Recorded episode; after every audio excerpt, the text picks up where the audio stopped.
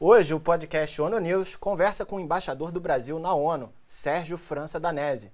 Ele está na posição desde julho deste ano e possui uma vasta carreira na diplomacia brasileira, além de já ter sido secretário-geral das Relações Exteriores, um dos cargos mais importantes do Ministério. O embaixador também já deu aulas no Instituto Rio Branco, escreveu diversos livros, inclusive ficções, e liderou o Brasil na Conferência das Nações Unidas sobre o Meio Ambiente e Desenvolvimento no Rio em 1992. Eu estou aqui com a minha colega Mayra Lopes e nós vamos entrevistar hoje o embaixador. Muito obrigado, embaixador, pela sua presença. Prazer. Bom dia. Bom dia. Bom dia. Embaixador, no discurso que marcou o início da presidência brasileira no Conselho de Segurança, em outubro, o senhor mencionou a capacidade do Brasil de construir pontes e buscar o consenso. Poucos dias depois, eclodiu uma onda sem precedentes de violência num dos conflitos mais complexos do mundo. E o Brasil teve que liderar o Conselho de Segurança durante essa crise. Na sua avaliação, em que medida eh, o senhor considera que esse foi um teste da capacidade diplomática do Brasil e qual o saldo? Olha, eu acho que o saldo foi positivo, embora, obviamente, de forma lamentável, tenha sido por causa de um conflito que continua, né, eh, de uma extrema gravidade.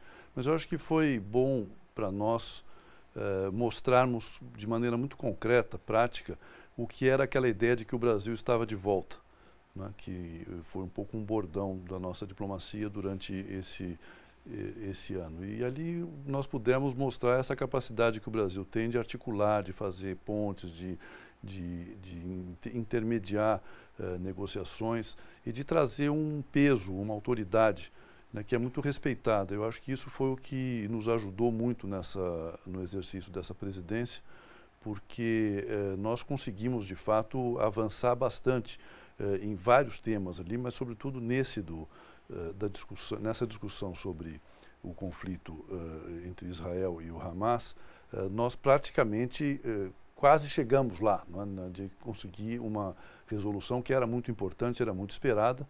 Infelizmente ela foi vetada, mas nós mostramos a capacidade de fazer um trabalho de construção eh, e de ter a autoridade de apresentar a, a resolução, apesar de que eh, eh, de haver um havia no, no, momento uma suspeita ou uma uma possibilidade elevada de que ela fosse vetada por um dos membros permanentes, mas isso não nos, nos impediu de seguir adiante. Eu acho que esse é um essa é uma prova do, do, peso que o Brasil tem, da capacidade que o Brasil tem de articular e de uh, uh, atuar de maneira consistente com os seus princípios, com, as suas, com os seus interesses. Perfeito. E o senhor se lembra, como um diplomata experiente, né, mas é, chegando há pouco tempo nas Nações Unidas é, e assumindo o Conselho de Segurança num momento em que algo tão grave como essa, esse conflito surgiu, é, o senhor lembra o momento que você ficou sabendo do que aconteceu no dia 7 de outubro e qual foi a sua, sua reação, o seu primeiro é, pensamento? Nós estávamos, nós assumimos a presidência em outubro, que é um mês particularmente denso no Conselho de Segurança, porque coincidem no mês de outubro várias, uh, vários compromissos. Né? Há vários relatórios que são apresentados nesse momento, há várias, as várias resoluções que têm que ser, uh, mandatos que têm que ser renovados, etc. Uh, há também um evento muito importante, que é o, o, aquele evento relativo a mulheres, paz e segurança, que recai no mês de outubro. Então, quem quer que esteja executando, uh, exercendo a presidência naquele momento, tem que ser responsável por uh, apresentar, por fazer da vida esse evento que é tão importante. Então, nós já estávamos com uma atividade muito intensa programada para o mês inteiro. Inclusive, tínhamos começado, começamos o mês com a resolução sobre o Haiti. Eh, ela, a sua negociação se estendeu um pouco e ela acabou sendo votada no primeiro dia da nossa presidência, no primeiro dia útil da nossa presidência, que foi o dia 2 de outubro, uma segunda-feira. E nós tínhamos nessa mesma semana uh, uma uh, reunião que foi retomada, que é tradicional, entre o Conselho de Segurança das Nações Unidas e o Conselho de Paz e Segurança da União Africana. É muito importante essa reunião porque muitos dos temas que estão sob a, o exame ou sobre a responsabilidade do Conselho de Segurança são temas africanos. Né? Uh, são, são conflitos que existem na África. Então, essa interação entre o Conselho e a União Africana uh, é muito importante. Nós estávamos justamente, os membros do Conselho, uh, participando dessa reunião quando ela tinha terminado, era um sábado, 7, né? a reunião tinha terminado e nós estávamos embarcando de volta para Nova York, todos os 15 membros, uh, representantes dos países membros do Conselho de Segurança, e tanto que os eventos começaram nesse momento que nós estávamos embarcando, e eu convoquei a reunião de emergência que ocorreria no dia seguinte, no dia 8, no saguão do aeroporto, na sala na sala de autoridades do aeroporto. Eu tive que bater na mesa ali e pedir às pessoas que dessem atenção e, e dizer que eu eh, estava convocando uma reunião de emergência para o dia seguinte. Nós chegamos, nós voamos a noite inteira e chegamos no dia seguinte, que foi o dia 8, para fazer a reunião de tarde, já com uma enorme mobilização em torno, da, em torno do tema. Né? E aí começou todo o processo dentro do Conselho eh, de tentar negociar uma uma posição do Conselho que, infelizmente, até hoje, nós já passamos, terminamos a nossa presidência, já estamos, eh, hoje é dia 10, não é isso? Eh, nós estamos já a um terço da presidência chinesa e nós ainda não conseguimos eh, que o Conselho pudesse se pronunciar. o tema passou para a Assembleia Geral, isso torna as coisas bastante mais complexas, né? porque você agora tem uma resolução importante da Assembleia Geral, uhum. com uma série de manifestações, com uma série de posicionamentos, e isso, obviamente, coloca também uma pressão adicional sobre o Conselho. Eu queria voltar um pouquinho naquela questão do veto, justamente, isso, e sobretudo sobre essa questão do Brasil querer estar mais atuante, né? O Brasil está de volta, que foi o bordão, como o senhor mencionou, desde o ano passado. Como que foi a reação do Brasil após receber é, o veto pela resolução?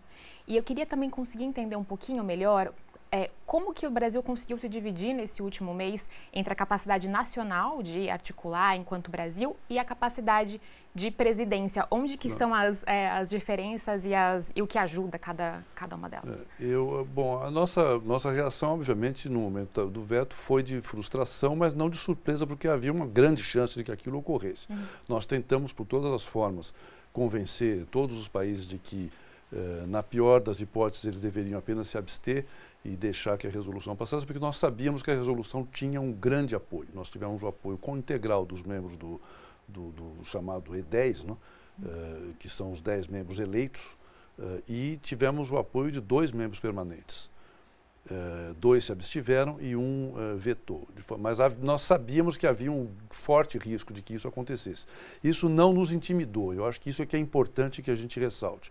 O Brasil uh, estimou, como presidência do Conselho e como posição nacional, que era importante tentar obter um resultado. Se não se obtivesse esse resultado, aquele que é responsável pela não obtenção do resultado devia assumir a responsabilidade e não nós uh, deixarmos de fazer alguma coisa por temor a que aquilo fosse vetado ou que não tivesse o número de votos suficientes. O número de votos, nós nunca duvidamos que, que teríamos o número de votos, porque isso foi negociado, foi conversado, foi, uh, a gente também enfim, prepara tudo isso. Né? A dúvida era se realmente no último momento não haveria possibilidade de não haver uh, um veto e sim uma, uma simples abstenção.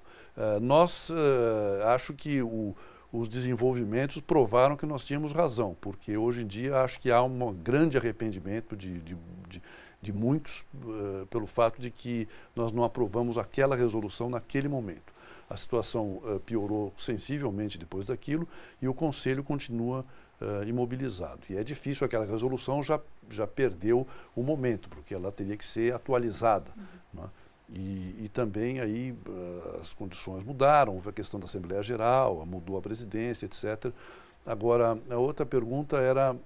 Sobre a capacidade nacional e a... Não, você, eu acho claramente, você, ao, ao, ao exercer a presidência, você tem que ter uma visão um pouco, uh, um pouco uh, digamos, distanciada da sua capacidade nacional. Obviamente, quando você trata dos temas estritamente com a sua capacidade nacional, você presta muita atenção, isso pelo menos é a minha visão, você tem que prestar muita atenção a como, a, como que aquilo que você está tentando fazer pode também afetar as suas relações com os diferentes países que estão envolvidos na, na, na questão. Né?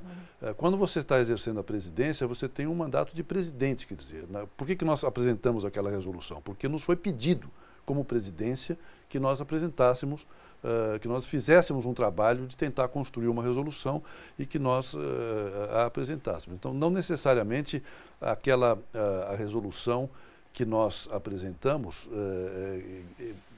coincidia inteiramente com o que nós desejaríamos como país ter visto numa resolução. Uhum. Mas aí é, é parte do exercício uh, multilateral que você tem que fazer, tem que negociar, você tem que fazer concessões, você tem que fazer, uh, tentar achar ali uma, uma decisão que seja o mais equilibrada possível para que ela possa ser aprovada, porque senão ela não é aprovada. Aliás, de fato, no, no caso, não, acabou não sendo aprovada. Uhum. Mas uh, o exercício foi feito. Né?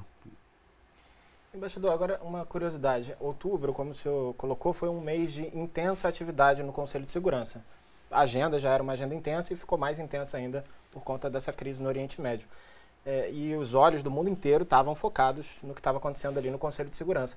Mas muitas movimentações acontecem nos bastidores ou em reuniões fechadas. Como é que é a dinâmica das negociações nesses momentos e como é que o Brasil atuou nesses Olha, momentos? primeiro, enfim, de fato foi algo muito intenso. Foi tão intenso que o nosso ministro de Relações Exteriores estava previsto que ele viesse, porque ele presidiria o nosso evento, o que se chama aqui um Signature Event, né, que é o nosso debate aberto, porque além do debate sobre mulheres, paz e segurança, que recaía sobre a nossa uh, presidência, uh, os países sempre, na sua presidência, propõem um debate aberto com um tema livre, que os, o país escolhe. Né? Nós já tínhamos esse tema escolhido, era um, uma, uma reflexão sobre uh, mecanismos ou, ou, iniciativas regionais, subregionais e bilaterais que promoveram a paz e segurança, né? e nós tínhamos bons exemplos para mostrar como é possível que com boa diplomacia, com vontade política, você consegue resolver e, e, e os conflitos, os diferendos. Nós já tínhamos isso e o ministro já estava previsto uh, para vir aqui presidir quatro sessões dessas, os dois eventos e mais as duas sessões que havia. Havia uma sessão sobre Haiti e havia uma sessão, que acabou virando uma sessão de alto nível, sobre o Oriente Médio uh, e, e, a questão palestina. Né?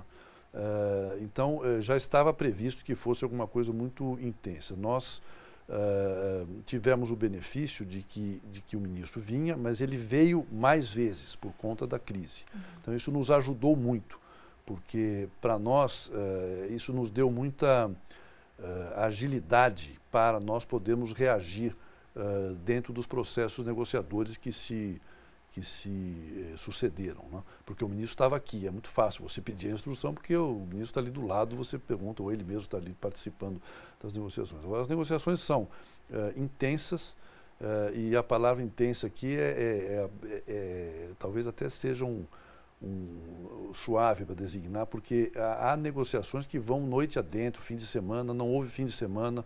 A minha equipe trabalhou incansavelmente nesse processo.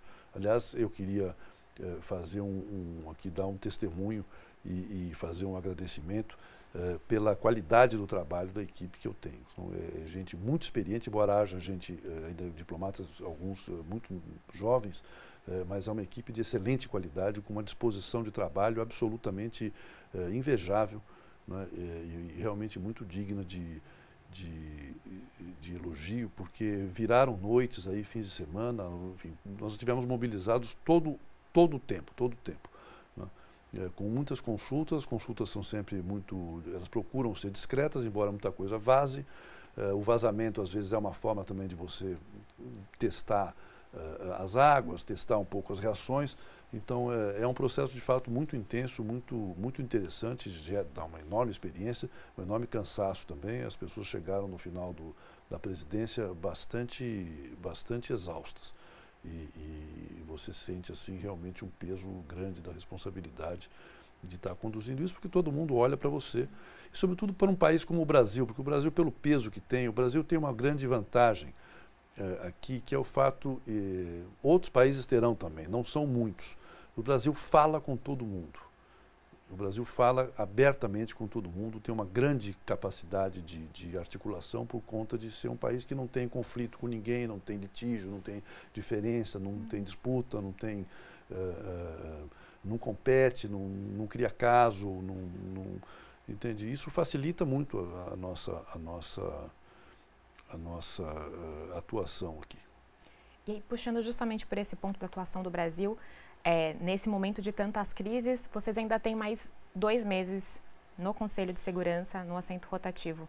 O que, que vão acontecer nesses dois meses, especialmente na questão Israel-Palestina, mas o que mais o Brasil tem vontade de atuar nesses últimos dois meses no órgão? Olha, a gente, nós vamos continuar trabalhando intensamente com os temas que estão. Você, no Conselho de Segurança, você olha o mundo inteiro. Né? É, eu acho que essa questão do conflito vai continuar com muita intensidade. É, é, a intensidade, inclusive, aumentou desde o, desde o início do, do conflito. Né? É, isso, sem dúvida, vai nos ocupar até, é, entendo que por um bom tempo, porque ainda que o conflito se resolvesse em uma semana, duas ou três, você vai ter o pós-conflito e você terá que ter, eu imagino, o Conselho deveria ter uh, algo a contribuir para isso. Se ele não puder fazer isso, é lamentável, haverá suas razões, mas uh, nós vamos tentar uh, que o Conselho desempenhe esse papel.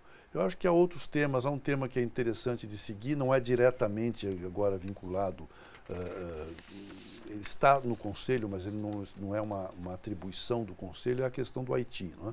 O Conselho se pronunciou sobre autorizando uma uh, o envio de uma força multinacional uh, policial uh, que está em preparação. Nós vamos ter que fazer o seguimento disso, porque é muito importante. Nós não vamos participar diretamente disso, mas podemos, temos pensando em formas de cooperar, de ajudar, pela experiência que o Brasil teve no Haiti por tantos anos. Né? e haverá outros temas, há vários temas, enfim, relativos à África, há missões de paz que estão em curso, há missões de paz que vão ser desmobilizadas, isso é importante para nós. Nós temos a, a, a missão de paz no, no, na República Democrática do Congo, por exemplo, que, cujo, cujo comando, né, o, o, comandante da força é brasileiro, com, uhum. com um, staff é brasileiro.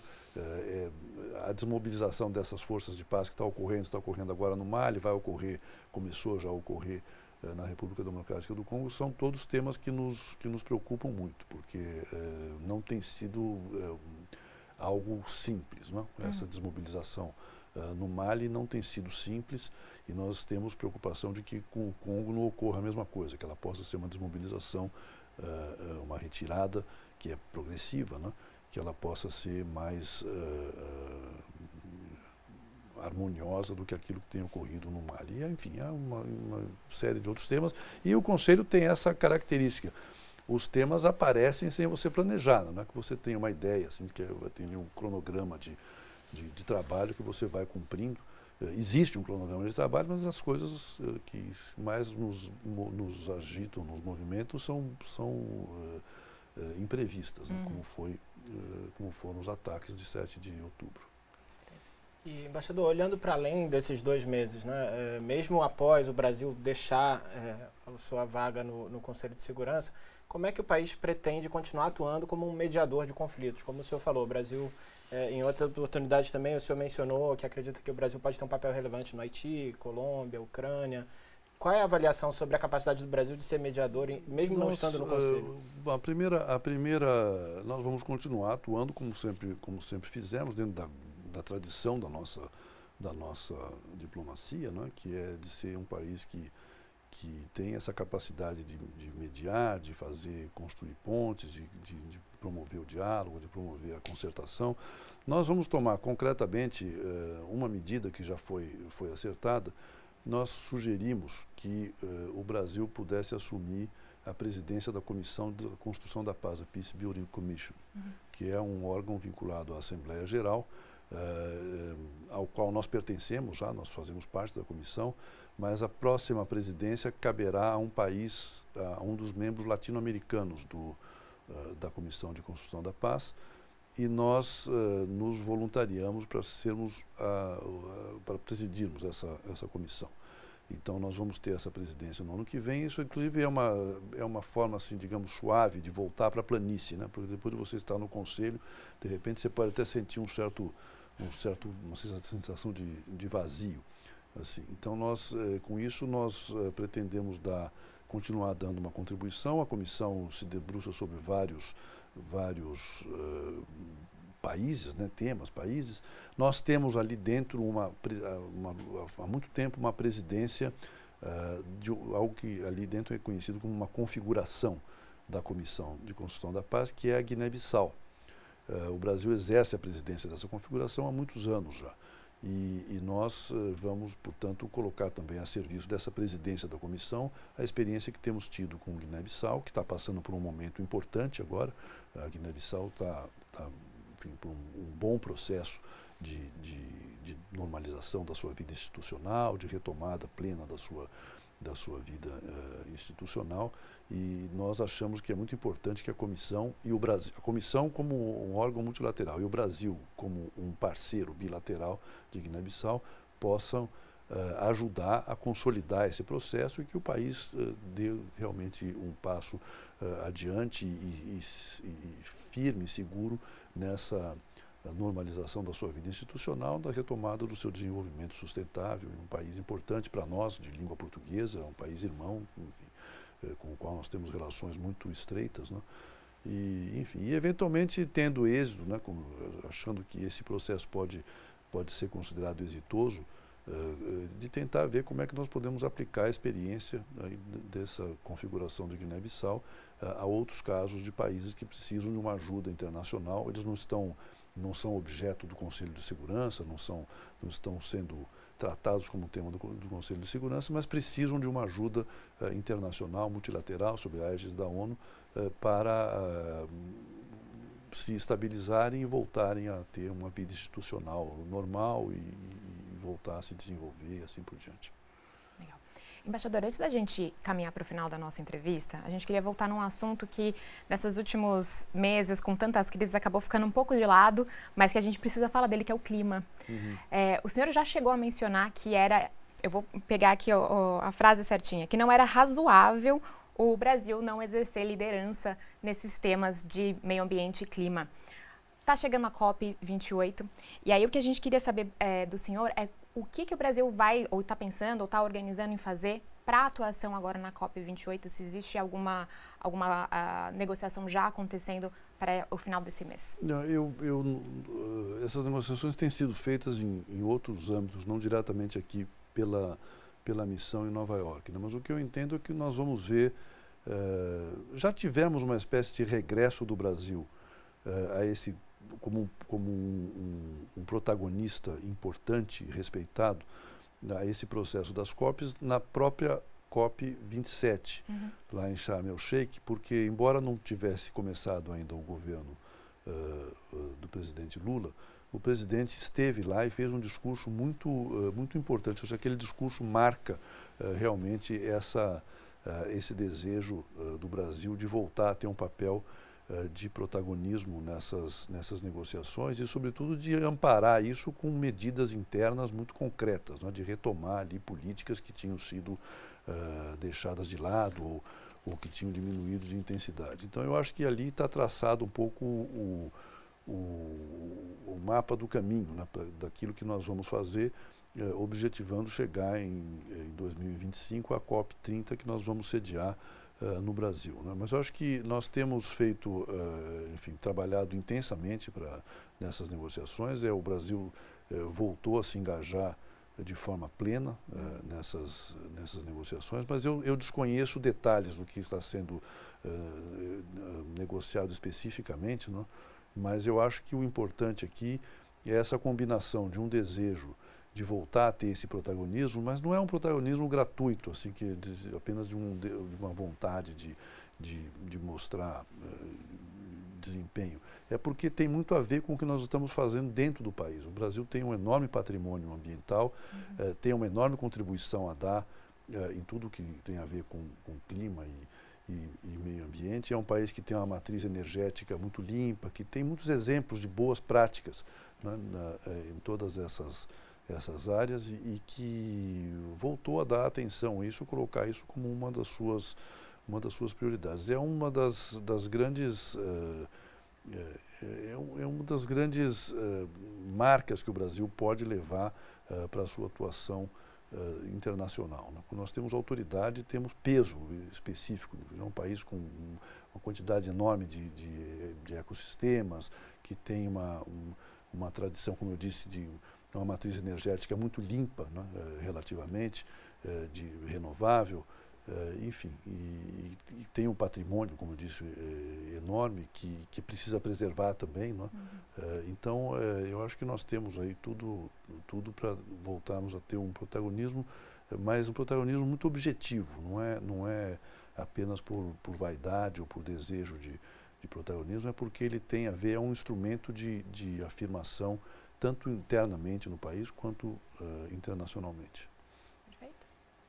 Embaixador, muito obrigado, obrigado por participar do podcast ONU News e por compartilhar essa experiência tão intensa no mês de outubro no Conselho de Segurança e as visões da diplomacia brasileira. Eu, eu só queria corrigir uma coisa que vocês disseram no começo. Eu, na verdade, na Conferência do Rio 92, eh, eu participei como secretário-geral da delegação brasileira. O título é mais pomposo do que as funções que eu tinha. As minhas funções eram meramente logísticas, era de dar apoio a uma enorme delegação que o Brasil teve naquela conferência. Aquela conferência foi realmente um marco uh, na, nossa, na nossa política externa. Né? Uhum. Uh, e nós uh, participamos, porque presidimos toda, fizemos a conferência, sediamos a conferência, presidimos a, a, conferência e presidimos vários mecanismos que havia dentro da conferência, várias das comissões que havia dentro da conferência. E a delegação era gigantesca e necessitava um enorme apoio logístico. E eu era o responsável por esse apoio logístico. Eu era um jovem secretário na época, eu era o primeiro secretário. Eu não podia ter todo esse esse, esse papel que você, é, para a vaidade minha, mencionou, mas eu queria corrigir isso porque não é verdade. Ah, sem problema. Sem dúvida, essa conferência, de qualquer forma, foi um marco é, foi, né, uma, sem dúvida, foi um, foi um, grande momento da diplomacia brasileira, um grande acerto uh, do presidente Sarney à época. Uh, de ter eh, oferecido o Brasil para sediar a conferência. Não foi no seu mandato, foi no mandato do presidente Collor, mas nós, naquele momento, fizemos um grande trabalho. Foi uma extraordinária conferência que mostrou um Brasil que, é, que tem o que, o, que, o que mostrar e tem como liderar nessa área. Sem dúvida. E em algumas outras, obviamente, mas nessa muito especialmente. Tá Com certeza. Muito obrigada, embaixador. Obrigado a vocês. Até uma próxima oportunidade.